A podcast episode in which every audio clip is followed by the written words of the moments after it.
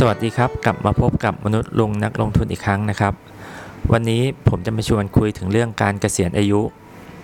ถ้าจะแบ่งประเภทของการเกษียณอายุเนี่ยน่าจะแบ่งได้เป็น 2 ประเภทก็คือ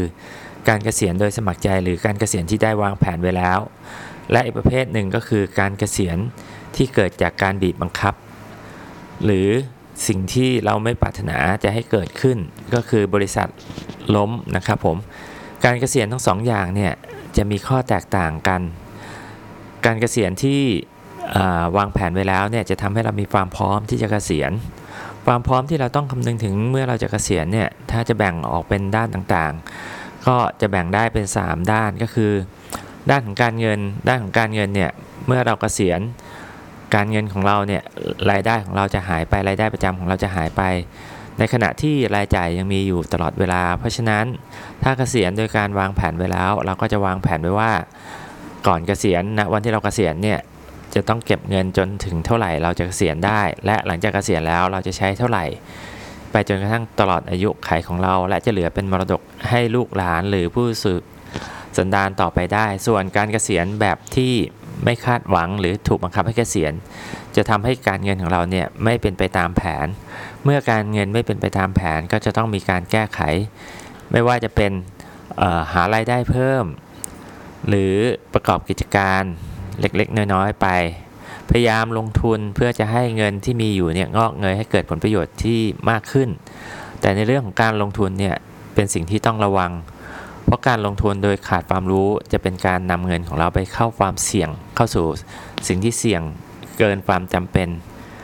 ผมแนะนำทางหนึ่งสำหรับผู้ที่เกษียณก่อนกำหนด แล้วก็ไม่เคยลงทุนมาก่อน ก็ลองพิจารณาใช้กองทุนรวม พิจารณาลองคุยกับผู้แนะนำทางด้านการเงินในการลงทุนดู เพื่อจะให้เงินของท่านเนี่ยงอกเงยและมีเพียงพอกับการใช้จ่าย ตลอดอายุที่ท่านคาดว่าท่านจะมีชีวิตอยู่ได้ เรื่องที่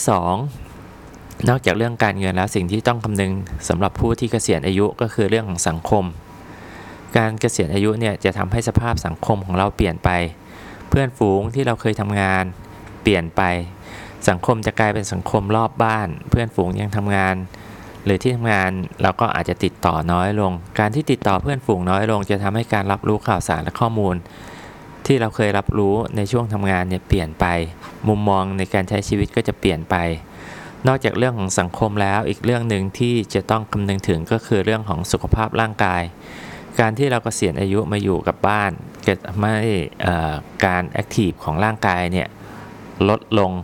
เพราะฉะนั้นสิ่งที่ต้องคำนึงก็คือจะต้องดูแลสุขภาพร่างกาย การที่สุขภาพร่างกายเสื่อมถอยจะเป็นต้นเหตุทำให้เราต้องสูญเสียเงินมากขึ้น ครับผม ถ้าเราคิดจะกะเกษียณอายุ สิ่งที่เราจะคำนึงทั้ง 3 ตัวเป็นเรื่องสำคัญ ถ้ามีความจำเป็นต้องออกจากบริษัทหรือเกษียณก่อนกำหนด ก็ให้ลองพิจารณาดูว่า จะทำยังไงให้คุณภาพชีวิตหลังเกษียณ สามารถดำเนินต่อไปได้ อย่างที่เราต้องการ ไม่เกิดการเป็นอยู่ที่แรงแค้นเกินไป หรืออยู่สบายแต่อยู่ได้ ไม่ตลอดนะครับผม ครับผมวันนี้ก็ชวนคุยแค่นี้ก่อนนะครับ แล้วกลับมาพบกันใหม่อีกครั้งในคราวต่อไปครับ สวัสดีครับ